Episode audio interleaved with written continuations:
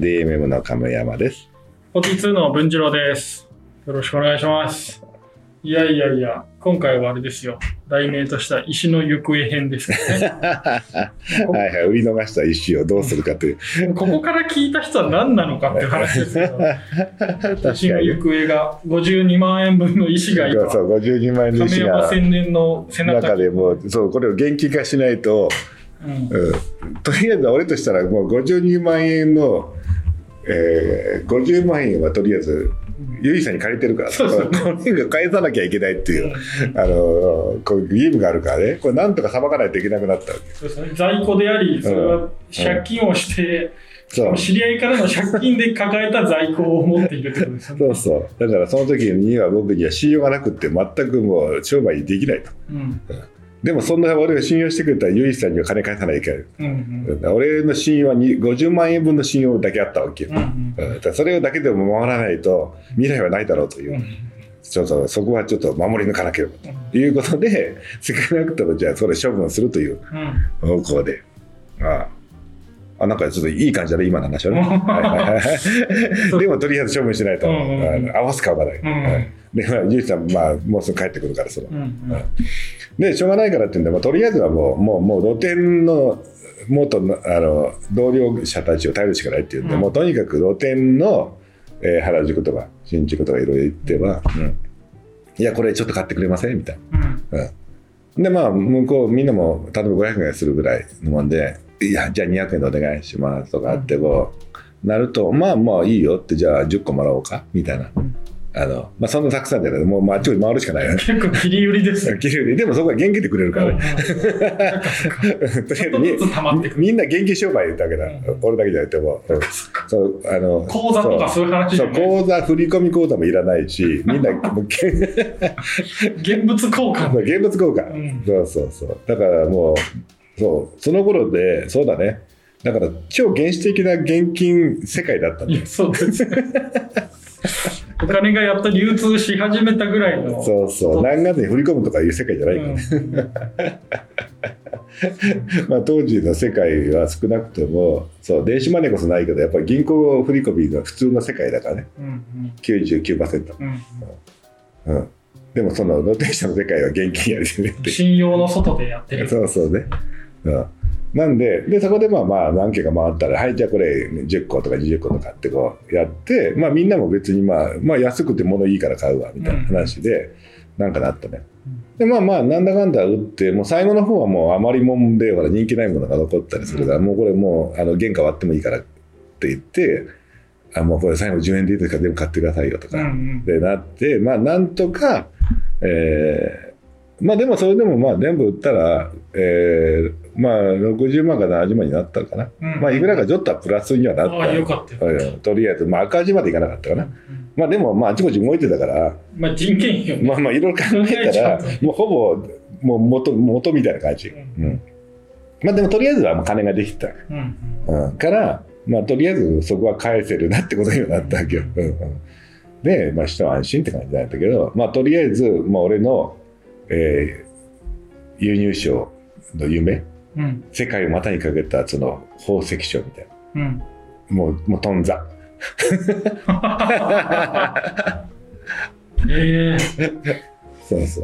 ちょっとうまくやれば世界かっこいいじゃない、メキシコから石入れて日本で売って年商億ですみたいな、っていうところをちょっとイメージしたですね、商社マンだみたいな、アミーゴ何とかっていうところ、何ペソみたいな交渉してじゃあ1000万ペソでもらうよみたいな、じゃあ送ってねみたいな、なんでこっちでバッと売ってって言っても、なんかちょっともう社長会社できちゃうみたいなそんな予定があえなく、すごい初歩的なところでつまずいて終わりみたいなすごいな、結構大変だったっすよね。だってね、10個単位でね、50万円分仕入れた中の10個なんてね、あれでね、ちょっとずつ結構やりましたね。だって50万円分ってすごいよ、もう結構で、最後だからもうこんだけで買ってる塊で買ってみたいな感じ。最初小粒で売ってたんだ。そうか、うん、そうかじゃあちょっとこりごりというか、でもまあ、うん、痛い思いはしたけれども、うん、僕が言っていいのかあれですけど、信用というものを学んで社会の枠組みっていうものがそうだね。だからまあ確かにそんなんて言ったら多分普通常識なんだろうけど、普通ゆえ、うん、多分本とか読んだり、まあ、学校で教えてくれるの、そこら辺自体をもう遠回りしながらもう身をもって吸い込まれたってことね、うんうんうん、なんでやっぱり経験で知ることはちょっと忘れないぐらいこう住み込むね切り刻まれてる今まで痛い目見たみたいなすごいもう後になったんですよ今考えたら何言ってんだよってバカじゃねえだって言いたくなるかもしれないんだけどでもまあ必死にね、うんまあ、そっちの常識で生きてったわけですからね。そう信用の外の常識でそう俺もその勤めた経験がなかったようなもんだからね、うんうん信じられるものは現金だけで。まあ、うん、会計事務所もちょっとだけ、まあ本当1ヶ月ぐらいはいたぐらいはあったんだけど、うんうんうん、まあほとんど社会人経験なかったから、ねうんうんうん、まあそんなこんなで、じゃあで結局まあそこもまあ挫折したわけよ結局、うん、挫折というか、うん、いっぱい社会人達成第2弾みたいな話で、まあ、とりあえずじゃあまたやっていくしかないから稼ごうかなみたいな感じで、うんいた時にちょうどうちのお姉さんが、まあ、当時はまあそうだね向こうでフルーツパーラーっていう、まあ、お店をやって喫茶店、うん、カフェかな、うんまあ、要はホットケーキとかソフトクリームとかいうそういうフルーツパーラーみたいなのやっててね、うん、石川県で。うんうんでそこでちょっと妊娠したから、うん、もうで妊娠したけどお腹でかいままずっと働いてたの、うん、でもそろそろ生まれるからちょっとあんた、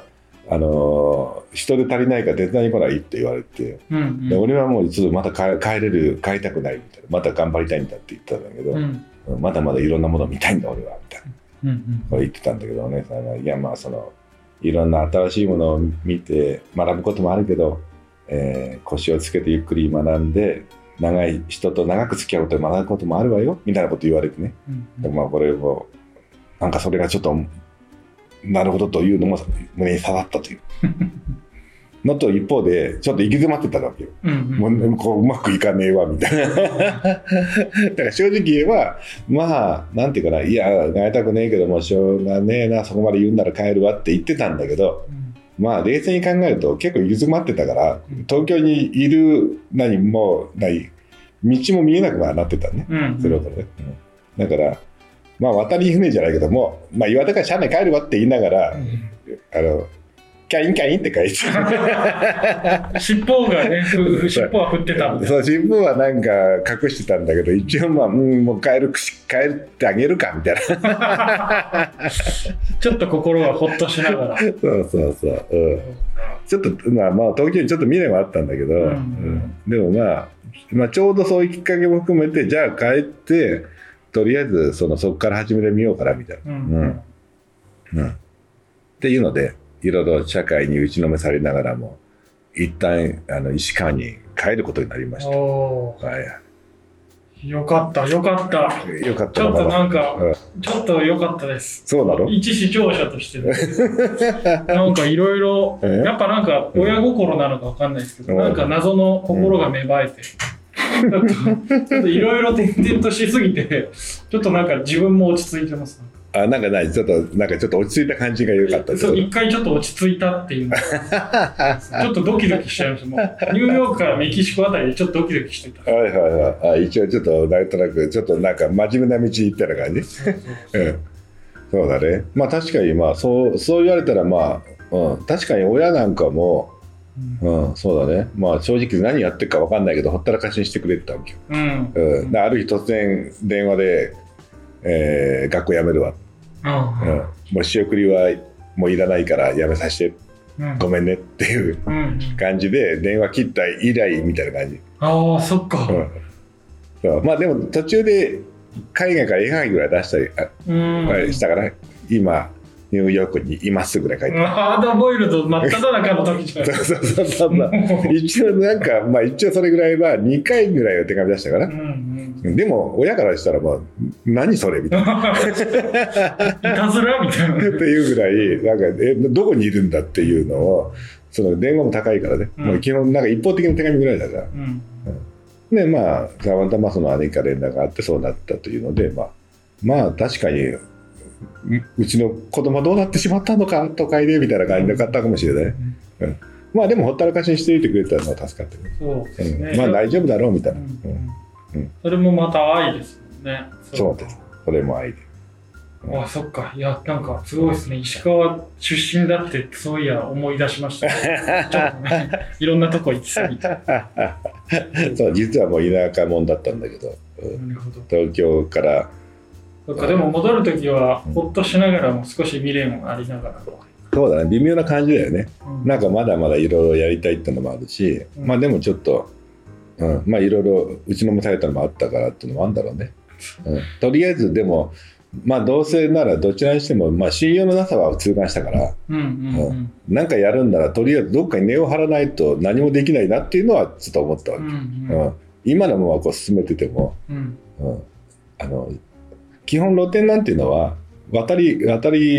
じゃない、うん、国から、うん、だから信用を作るってことが基本ないんだよその、うんうんうん、だって翌日いないんだからも、うんうんうん、でもそれやってたらずっと同じ繰り返しなんだよね、うん、だからやっぱそこで同じ場所で